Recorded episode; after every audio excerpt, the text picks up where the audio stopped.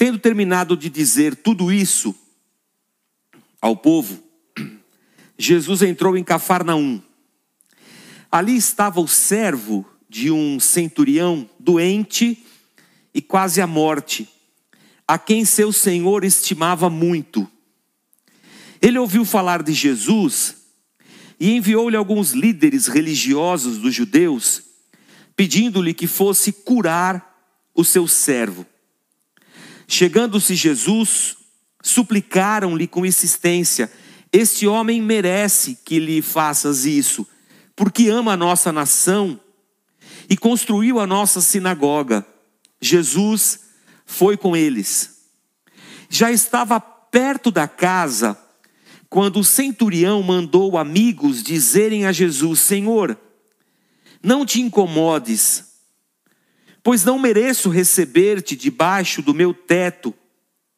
Por isso, nem me considerei digno de ir ao teu encontro.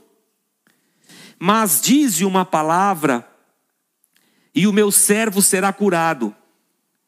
Pois eu também sou homem sujeito à autoridade e com soldados sob o meu comando. Digo a um, vá, e ele vai, e a outro, venha, ele vem.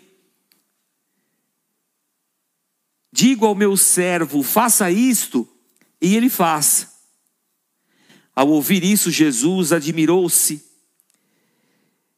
e, voltando-se para a multidão que o seguia, disse: eu lhes digo que nem em Israel encontrei tamanha fé. Então os homens que haviam sido enviados voltaram para casa e encontraram o servo restabelecido. Senhor, obrigado pela tua palavra. E que o teu Espírito Santo agora, meu Deus, traga ao nosso coração a tua revelação, Senhor aquilo que o Senhor tem para nós como alimento e pão de cada dia. Que a tua palavra leve cura, restauração, esperança. Que a tua palavra nos renove, Senhor, a cada um de nós. Oramos em nome de Jesus. Amém. Amém. É, os evangelhos sinóticos, Mateus, Marcos e Lucas, eles são evangelhos que seguem mais ou menos uma sequência histórica dos fatos. E ao longo da história do cristianismo, eles receberam esse nome, sinóticos, para que eles sejam vistos juntos. Você deve olhar os três juntamente. Mas exatamente nesse texto, aqui em Lucas 7, ah, Lucas e Mateus dão uma divergência, assim, uma, uma diferença.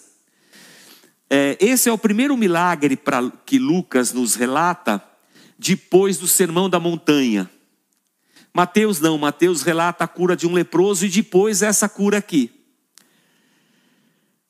É, como a gente tem olhado o livro de, de Lucas pela ótica do, do escritor, Lucas está escrevendo o evangelho, e está escrevendo o evangelho para um, um amigo dele chamado Teófilo. É como se fosse uma carta, né? Lucas e Atos. Está escrevendo para esse amigo Teófilo. E logo depois que ele acaba de escrever o Sermão da Montanha, o que Jesus Cristo ensinou os seus discípulos, e quando a gente lê lá em, em Mateus, as pessoas falam assim: que autoridade é essa que esse Jesus tem, porque ele ensina a gente de um jeito diferente, ele não fala igual falam os rabis, os mestres, os escribas, os doutores da lei. Ele ensina a gente com uma autoridade diferente daqueles homens.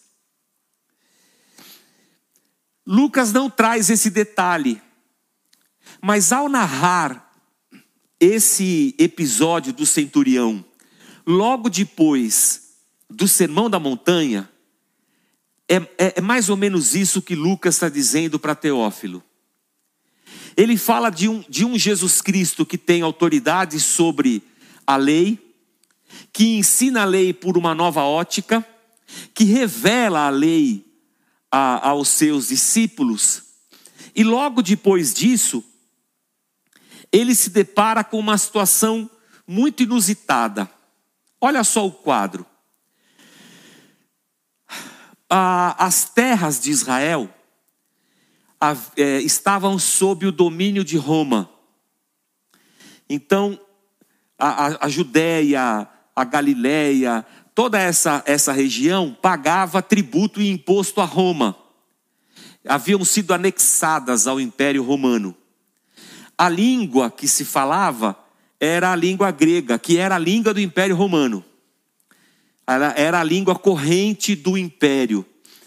As cidades, tudo, a cultura, é, é, tudo girava em torno de Roma, porque Roma era o, o país ou o império que dominava o mundo.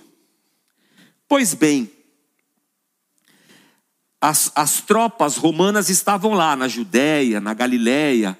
Aliás, havia uma, uma fortaleza chamada Antônia, construída pelo Império Romano do lado do templo. Parede com parede com o templo de Jerusalém, tinha uma fortaleza romana, porque eles sabiam que o templo era o lugar de maior agitação social, política e religiosa. Se alguma revolução acontecesse, ia vir dali do templo, da religião, do amor a Deus.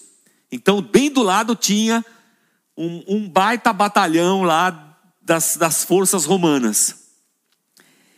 E aí, quando Jesus entra em Cafarnaum, Um centurião romano, um, um, um general romano, controlava uma tropa de 100 soldados, por isso um centurião, ele tinha um escravo que estava doente. Então, o centurião tem um escravo que está doente. Se a gente pensar assim, cara, o Império Romano dominou o mundo, matou milhões de pessoas as forças do exército romano invadiam os povos, destruíam e implantavam um império. Esse cara é um, é um, é um generalzão, é um, é, um, é um militar romano. Por que, que ele vai se preocupar com um, um escravo que está doente? Se a gente fizer um paralelo, vamos pensar na sua empresa que você trabalha hoje. 2021. Você ficou doente. O dono da empresa está preocupado com você? Tá? Você é o dono da empresa? Na dela, ela falou que não. É, que, que bênção. Mas geralmente o dono nem sabe se está doente, se não está doente. Você tem que ir lá trabalhar e ponto final. Isso hoje, 2021, com todo o desenvolvimento humanista que nós temos. Imagina nos tempos do Império Romano, lá no primeiro século. Mas esse centurião devia ter alguma coisa nele que era diferente. Porque o cara estava preocupado com um escravo dele que estava doente. Primeira coisa interessante no texto. Quando Jesus entra, os líderes religiosos judaicos vão falar com Jesus e falar: Jesus, você pode ir na casa do, do, do fulano, centurião, e ajudar a curar o filho dele? Espera aí. Os judeus estão oprimidos pelo Império Romano. O que nós deveríamos esperar é assim, de um judeu: eu quero que os romanos se lixem. Eu quero que os romanos se lixem, porque eles estão oprimindo a gente. A gente, é, a gente deve imposto a eles. Eu quero que eles saiam. A gente quer fazer uma revolução. Nós queremos tirá-los das nossas terras. Mas esses aqui pedem para Jesus curar o escravo de um centurião romano. Está tudo esquisito, está tudo, tá tudo ao contrário nessa história. E eles falam assim: esse centurião é um cara bom, ele gosta da gente. Foi ele que financiou a construção é, do nosso da nossa sinagoga. A gente se reúne aqui todo sábado para estudar a palavra numa sinagoga que ele construiu. Ele, ele é um cara bom.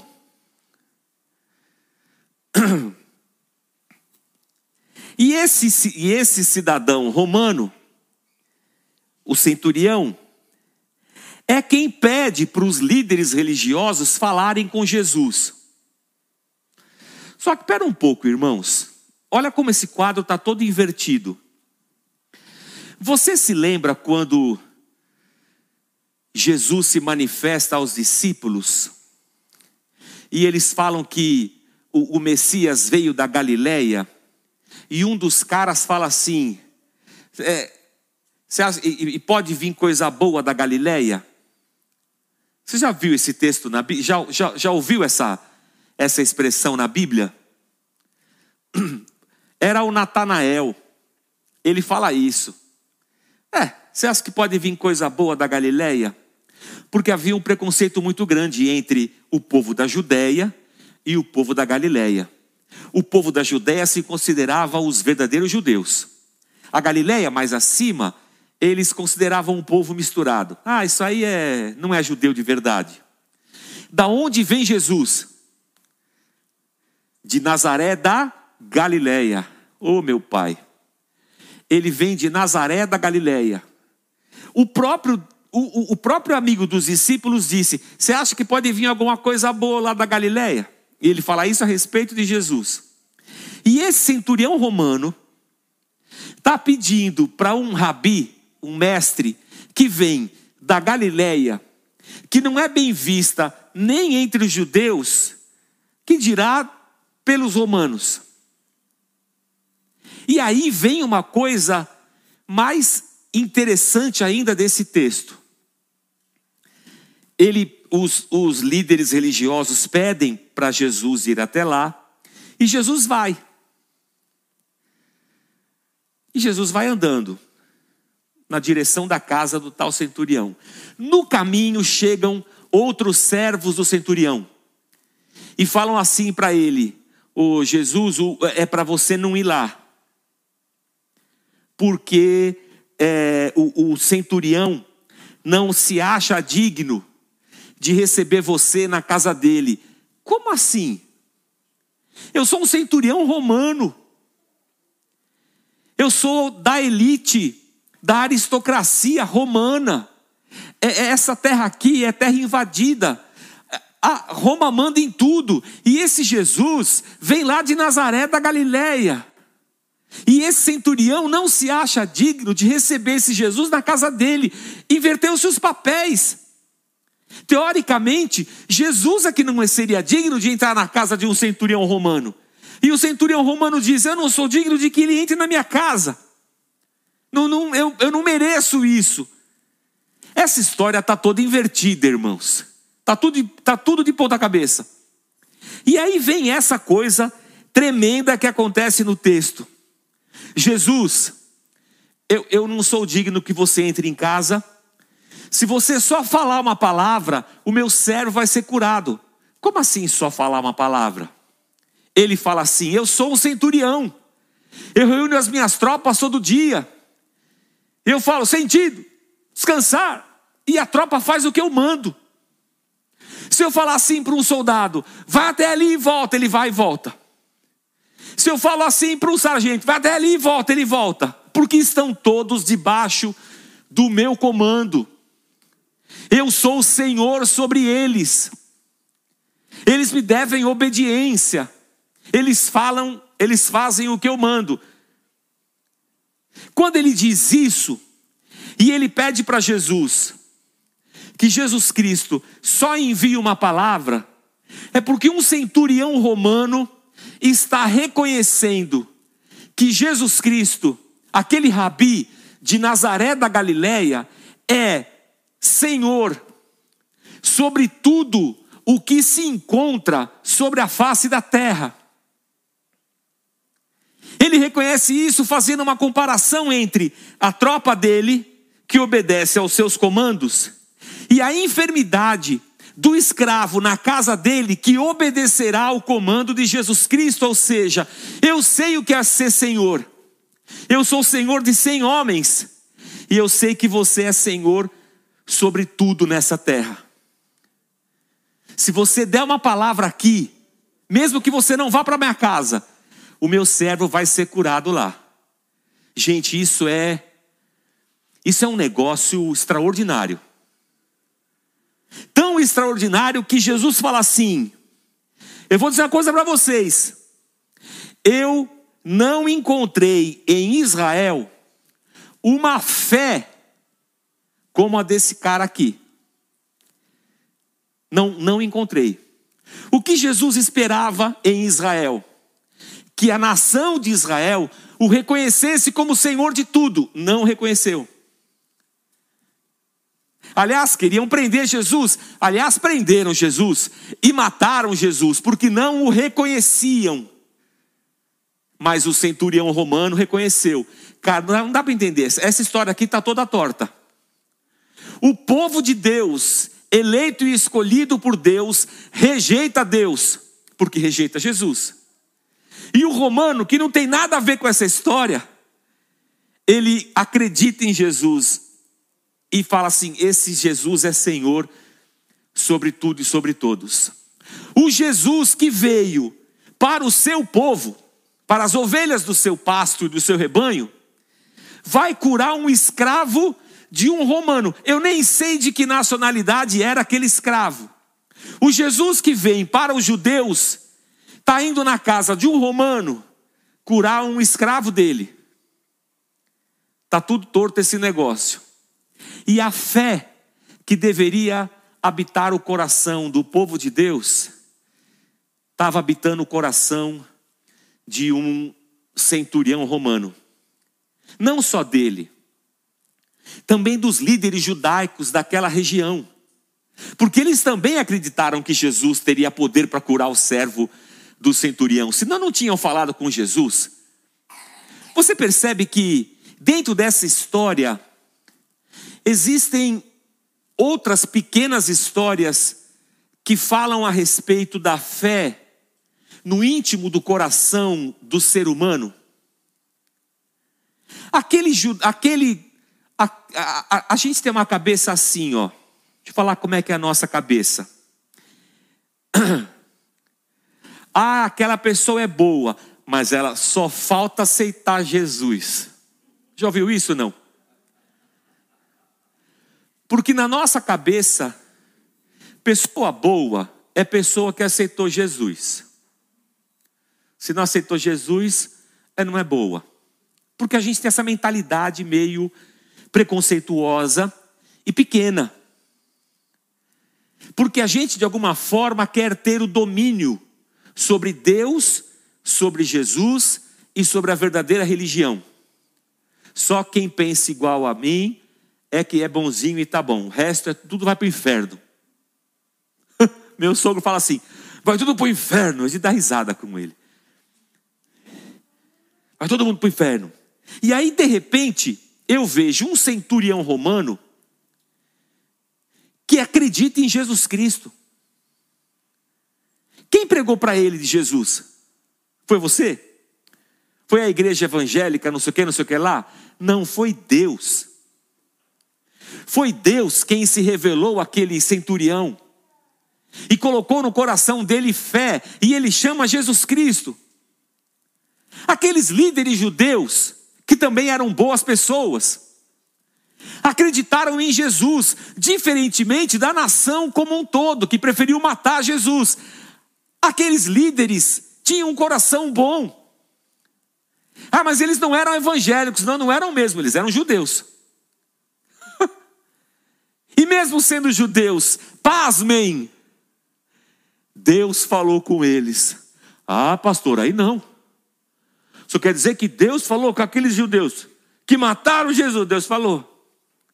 Nossa, está de brincadeira. Só quer falar que Deus pode falar o coração de um espírita? Aí pode. Deus pode falar ao coração de um bandido na cadeia? É pode. Só quer dizer para mim que Deus pode falar com qualquer pessoa? Pode. Ah, não, só não, pastor. Eu estou aqui, não bebo, não fumo, estou aqui me lascando. E o senhor quer falar que Deus pode falar com qualquer um agora? Ah, então eu vou cair. Ah. Essa é a nossa cabeça, irmãos. A gente dá risada porque é verdade. Porque a gente pensa assim. Porque na nossa cabeça, Deus só se aproxima de quem é evangélico. Mas eu tenho visto uns evangélicos ultimamente, irmãos, que eu acho que Deus está passando longe deles.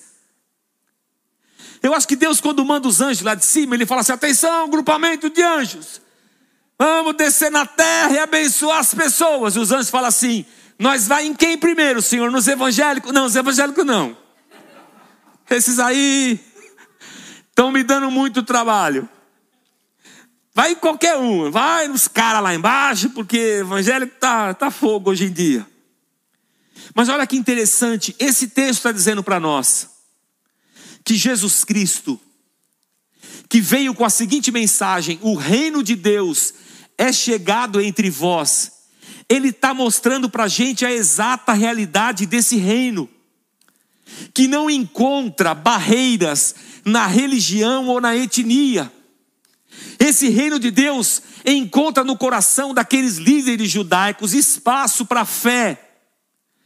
Esse reino de Deus encontra no coração de um centurião romano espaço para fé. E aonde esse reino se manifesta, a bondade do reino se apresenta. O coração daqueles, daqueles judeus, o coração daquele centurião romano, são pequenos sinais de que o reino de Deus está entre nós, de que Jesus Cristo é realmente Senhor sobre tudo e sobre todos, que Deus está se movendo, se revelando, que Deus está salvando, transformando vidas, e Deus é suficientemente capaz de encaminhar essas pessoas a Cristo. Ah, então o senhor está dizendo que a gente não precisa mais evangelizar. Não, não estou dizendo isso. Eu estou dizendo que nós, igreja, devemos continuar anunciando o reino de Cristo, mas que nós não somos Deus. Nós só levamos a mensagem dele com as nossas palavras e com a nossa vida. Sabe uma coisa que eu acho interessante em nós evangélicos? É assim, ó. Vamos supor que vocês não tivessem aqui, tivesse só o YouTube e a rádio. Aí eu falo assim: Deus me deu uma palavra, aleluia. Deus vai liberar dos céus. É assim que o pastor fala, né? Credo em cruz. Eu, eu, eu, se um dia eu sair falando assim, irmão, vocês me põem para fora e contratam outro pastor. Deus me deu uma palavra e eu vou liberar sobre a sua vida, e o milagre dos céus descerá sobre você, mas você precisa vir aqui. Pronto, aí já começou a ficar esquisito. Rua Euclides Tabacheco, no ponto do ônibus Vila Califórnia. Você pede para o motorista para descer depois do posto. É difícil, irmãos. Nós estaremos aqui às 9, às 19, às 17, às 15, às 14, às 32.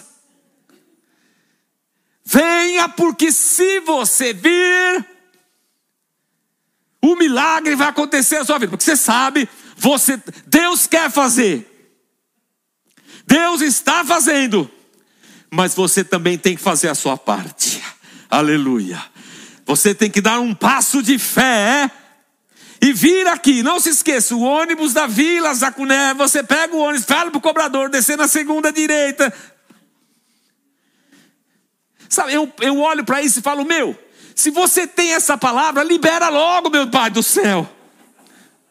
Solta logo esse negócio, deixa o povo ser abençoado. Você vai esperar o cara tomar o ônibus, descer, falar cobrador, e só quando ele chega lá ele vai ser abençoado. Você é um miserável, desgraçado. Oh, para com isso. Solta logo essa bênção, sei lá como é que você vai falar. que receba agora. Solta a bênção. Não tem que vir aqui. Tem que vir aqui. Aí eu vou dizer uma coisa para você: com essa pandemia, esse povo ficou em, em maus bocados. Em maus bocados. E nesse texto aqui, mais ainda. Porque o servo nem saiu de casa. O servo nem saiu. Eu nem sei se o servo sabia que o centurião tinha ido falar com Jesus. Nem sei. Jesus nem faz oração. Mateus fala da oração de Jesus. Lucas não fala nada. Lucas só fala assim: Jesus disse: Nunca vi uma fé como essa. Então os homens voltaram e eles encontraram o, o servo curado. Isso aqui depois Lucas apurou, porque quem estava andando com Jesus ali também não ficou sabendo.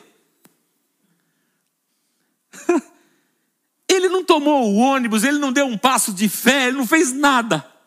E o milagre chegou na casa dele.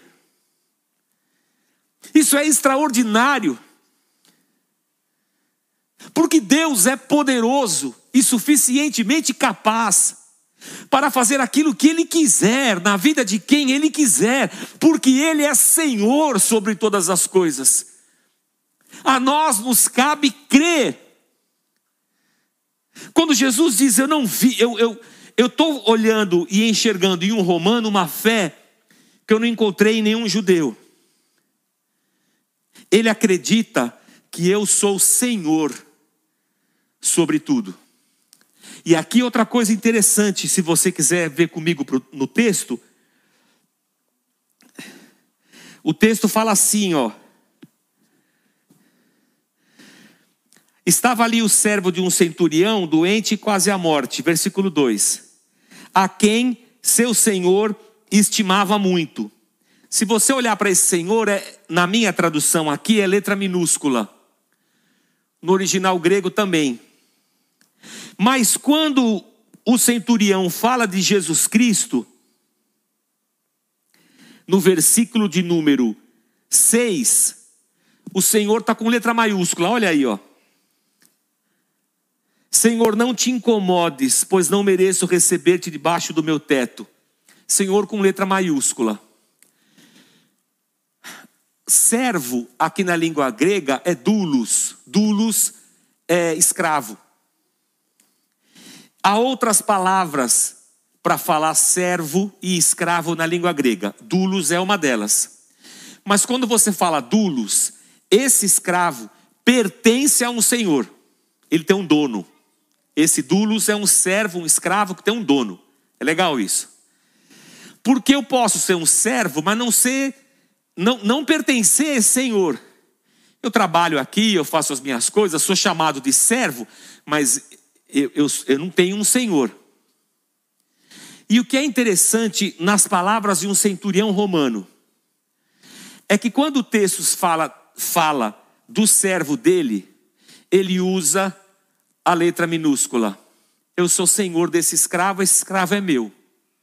Mas quando o texto se, se, se, se, se volta para Cristo, e o romano vai falar de Cristo, ele usa Quírios com letra maiúscula, ele está dizendo assim: que Jesus é Deus. Quem era chamado de Quírios na, na cultura romana? O imperador. Porque o imperador, em todo o império romano, era tido como Deus, havia o culto ao imperador. Se você se negasse a se dobrar diante do imperador e prestar-lhe culto, você era morto. Então, um romano sabia o que significava essa palavra com letra maiúscula, ele sabia muito bem. E por que ele a usa para se referir a Jesus Cristo? Porque de alguma maneira ele reconhece que esse Jesus está acima de tudo e de todos, inclusive do imperador. Não é só uma fé que acredita é uma fé que se sujeita. É a fé de quem não se acha digno. A fé de quem não se acha merecedor. A fé de quem reconhece a distância entre si mesmo e Deus. A fé de quem fala assim: eu, eu não sou digno de você entrar na minha casa. Por isso eu te chamo de Senhor, de Rei, de Deus. mas eu me aproximo de você com fé, me sujeitando à sua autoridade. Se você só soltar uma palavra, eu sei que vai acontecer, porque eu sei o que é ser Senhor. Eu sou Senhor daquele servo ali. Mas você não. Você é Senhor sobre tudo. O texto mostra para a gente uma cura milagrosa. O texto mostra para a gente uma cura milagrosa. Mas eu queria dizer para você que está aqui hoje, que saiu de casa, que você não precisava ter saído, porque a bênção ia chegar na sua casa a cura e o milagre. Eu digo para você que ficou em casa, olha, sem sair de casa, o milagre vai chegar até você. E eu falo para você que tomou o ônibus, dobrou na esquina, falou com o cobrador e fez esse monte de coisa, e talvez tenha ficado chateado porque não aconteceu nada, não se espante. Porque nem todo mundo que fala Senhor, Senhor pertence a Ele.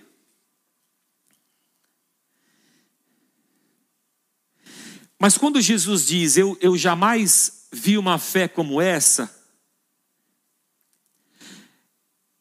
É porque é assim, irmãos.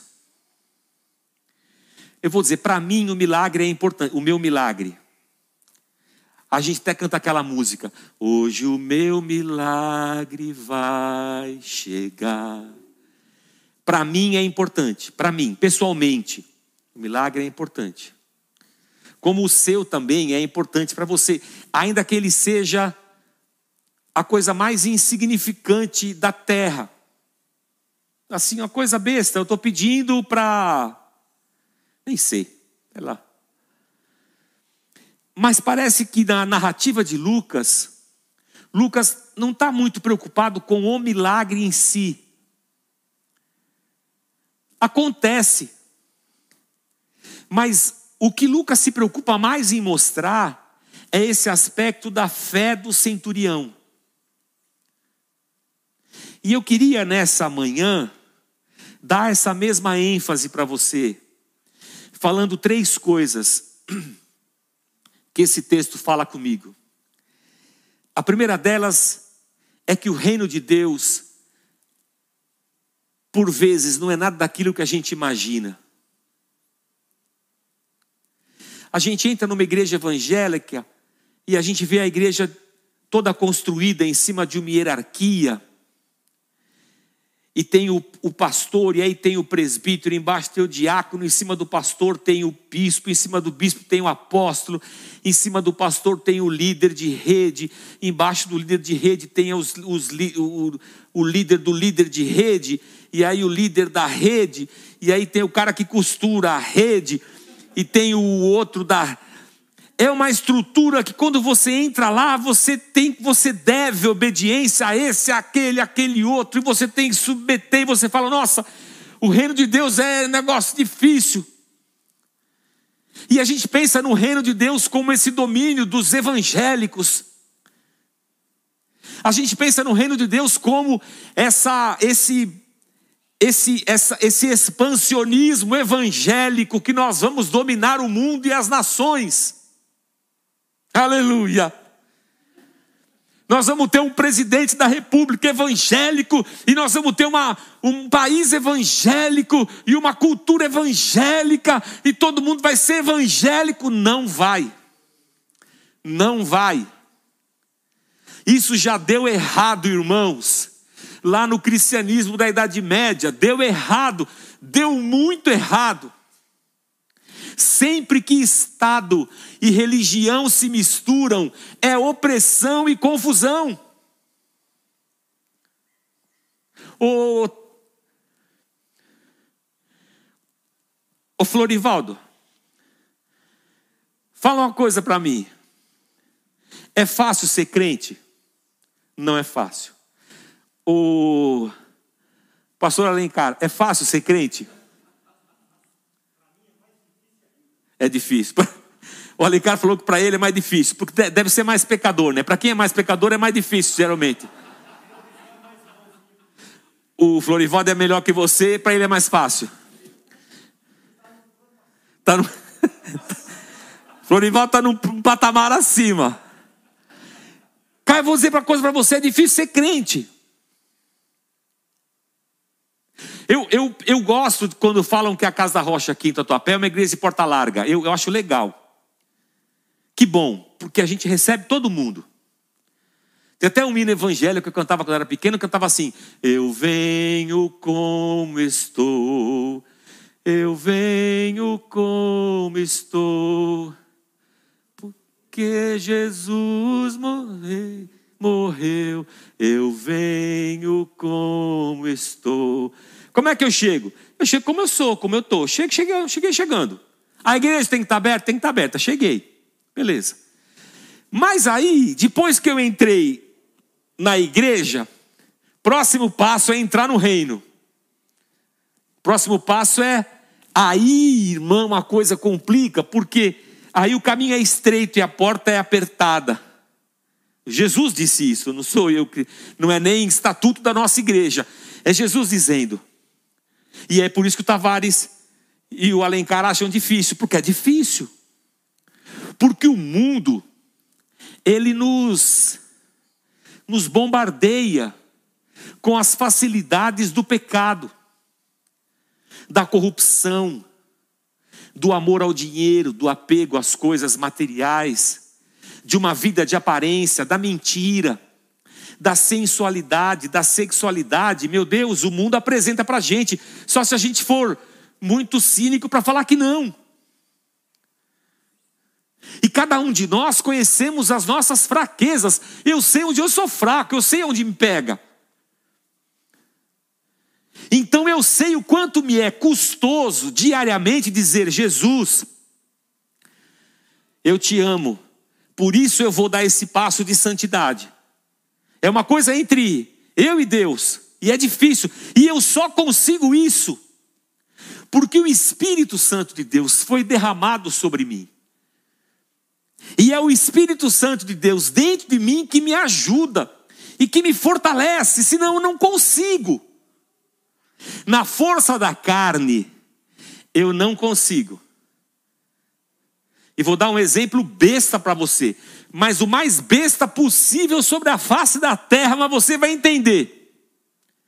Vou usar eu mesmo, que para coisa ruim eu tenho todos os exemplos possíveis. Eu engordei na pandemia. É lógico, irmãos. Tem gente que não engordou. Esses são outro nível, já está quase anjo. Que...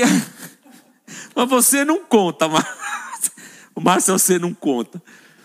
Quem emagreceu na pandemia, pode olhar nas costas que está nascendo asa. Pode olhar lá. Os normais engordaram. Engordaram. E eu falei esses dias, eu falei assim, eu eu vou dar uma segurada. vou dar uma segurada, aleluia. Eu quero perder um pouco de peso. Ontem, sabadão, tinha duas, barra, duas barras de chocolate lá em casa, uma em cima da outra assim, ó. E eu olhei bem para elas, eu falei, não, porque agora eu tô, tô na fé, eu não vou comer. Comi só metade só meia barra. Eu, desculpe irmãos, eu confessar isso para você, eu sou um pastor, mas eu perdi a minha batalha para uma barra de chocolate. Ou até. Se o irmão Florivaldo puder orar por mim aqui.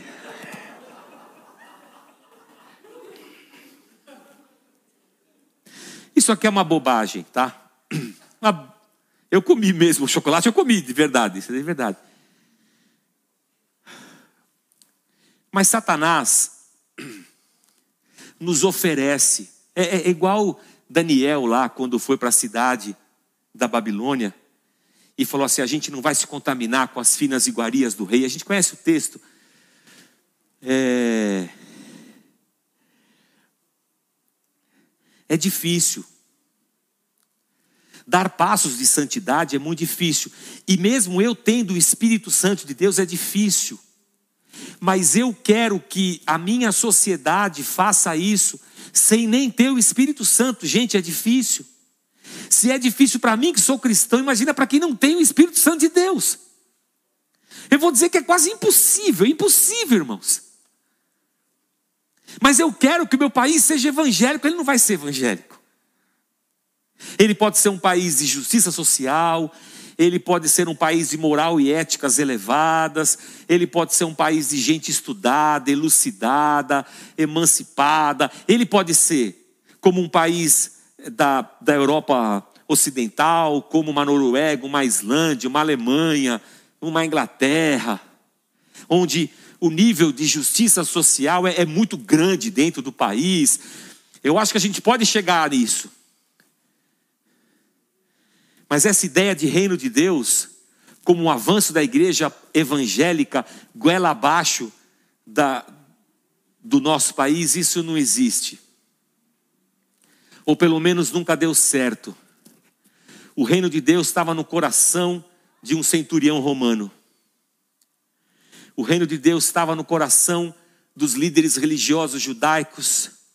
O reino de Deus está no coração daquele que se volta para Cristo e se abre para amar a Deus acima de todas as coisas e ao próximo como a si mesmo. E eu vou dizer para você: o Brasil precisa desse reino de Deus, de homens e mulheres dispostos a amar, dispostos ao bem. A segunda coisa que esse texto fala para mim é que a fé não é esse negócio que a gente vê na TV, vem até aqui porque eu vou liberar uma palavra, vem até aqui, compre, compre esse, sei lá, esse patuá evangélico e coloque ele na sua parede, na sua casa, pendura no seu pescoço. Isso é mandinga, isso não é evangelho de Cristo, isso é mandinga. Isso é nossa herança sincretista com as muitas religiões do nosso país. Isso não é fé. Fé é um centurião romano saber que Deus pode curar o escravo dele. Fé é a minha capacidade de me sujeitar a Deus por força e graça dele. Fé é essa dependência. Fé é essa completa rendição a Jesus Cristo, que ele disse: Eu não vi em Israel mas que eu espero muito que Deus veja no meu coração e no seu. Que nós reconheçamos que Ele é Senhor e vivamos a nossa vida como servos dEle. Nós temos um Senhor, nós temos um dono, Jesus Cristo. E por fim, o texto vai dizer para mim que o milagre chega, chegou na casa do centurião. chegou enquanto os servos falavam com Jesus Cristo. Ele entrou assim. E eu vou dizer que nós servimos a um Deus que é um Deus pessoal, que nos conhece, que sabe das nossas necessidades, sabe quem somos. Nós vivemos debaixo de uma graça de um Deus que se fez homem para nos buscar. Nós vivemos debaixo do amor e da misericórdia de um Deus que morreu no lugar da gente. Será que Deus não seria suficiente capaz, suficientemente capaz de dar a nós, juntamente com o sacrifício do seu filho, todas as coisas?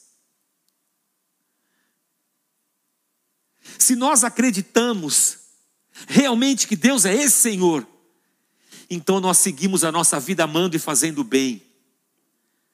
E quando a gente menos espera, os milagres vão chegando na casa da gente. E quando a gente para e fala assim, meu, olha quanta coisa boa Deus fez e eu nem mereço. eu acho que eu nem mereço. E quando a gente vai cruzando os detalhes das coisas que Deus faz, a gente fala assim, meu Deus, mas foi foi de Deus esse negócio. E eu falo, foi de Deus esse negócio. Porque a gente está sempre querendo ou acostumado a pensar em milagre como coisas gigantescas extraordinárias, tem que cair trovão, vento, fumaça. E de repente, sem que eu nem perceba, o meu servo levanta da cama e fala: Ei, vou passar um café. E eu falo: Nossa, Jesus nem veio. E o meu servo já foi curado é que eu nem sabia, Jesus já estava lá no meu coração, se movendo na minha casa. Jesus já está na sua casa, se movendo no seu coração, fazendo aquilo que Ele quer fazer e que é da vontade dEle. Se a gente não tiver pressa, se a gente não se desesperar, se a gente esperar em Deus, se a gente crer, se a gente se dobrar diante do senhorio dele, reconhecendo que ele é Senhor sobre todas as coisas, não há milagre que nos, que nos seja impossível. Não há cuidado que não nos alcance, cuidado de Deus.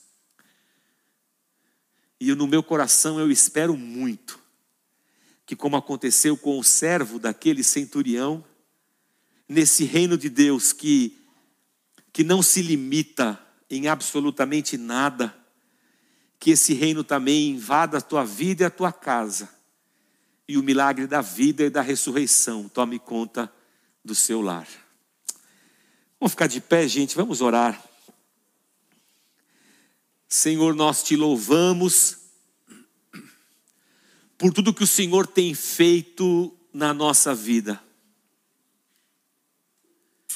Senhor, a gente às vezes sabe dessas coisas, é que ao longo do dia a dia, das semanas, dos meses, nós nos esquecemos, o nosso coração se enche de preocupação, ficamos angustiados, estamos limitados ao tempo e parece que não vai dar tempo, que as coisas não vão se encaixar, e assim o nosso coração se enche de medo, meu Deus, e o louvor perde espaço para murmuração. Mas nós, se pedimos, Senhor, tem misericórdia de nós. Enche o nosso coração de fé, de esperança.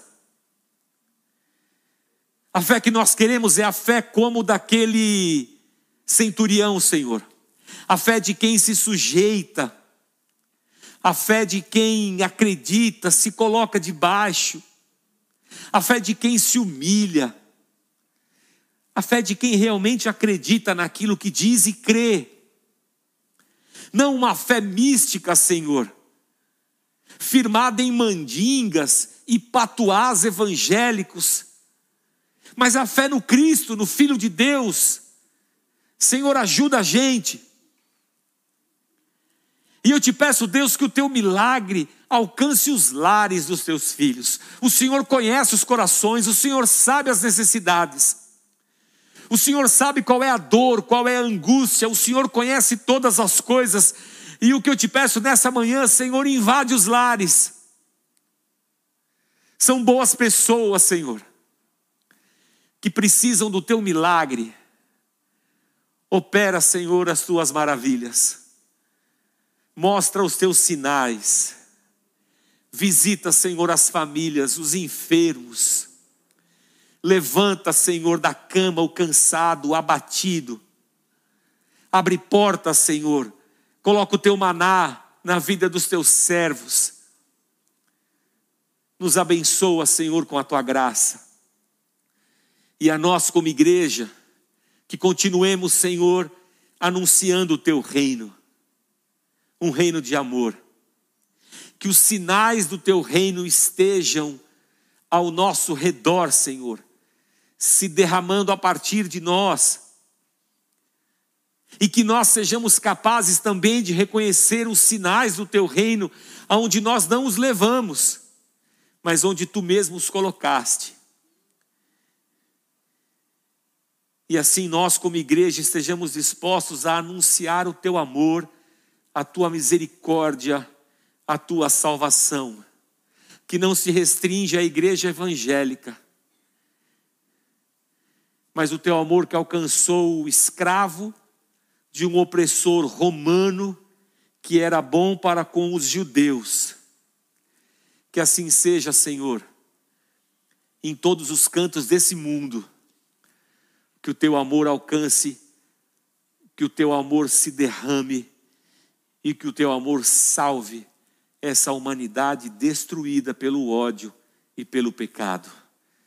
Nos abençoa cada um, Senhor, nos despede na tua paz, nos leva em paz para as nossas casas e nos dá uma semana bendita. E que os sinais do seu reino sejam visíveis, eu te peço, na vida de cada um dos teus filhos eu oro agradecido em nome de Jesus. Amém, Senhor. Amém. Amém. Graças a Deus.